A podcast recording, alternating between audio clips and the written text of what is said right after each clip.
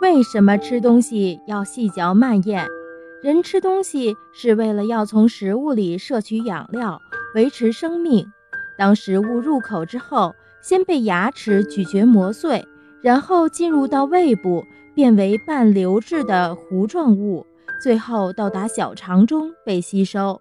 当整个消化系统处于正常工作状态时，人能够从食物中吸取到足够的养料，显得精神饱满、气血旺盛。如果吃东西狼吞虎咽，没有经过仔细咀嚼的食物到了胃里，反而加重了胃的负担。胃不能很好的消化吸收食物，势必也影响到肠的消化和吸收。细嚼的同时，还需要慢咽。慢咽的最大好处是使胃的容纳量逐渐增加，而不是一下子就把胃撑大了。这样胃部就会有一种舒适的感觉，不至于因为食物的剧烈冲击而感到不适。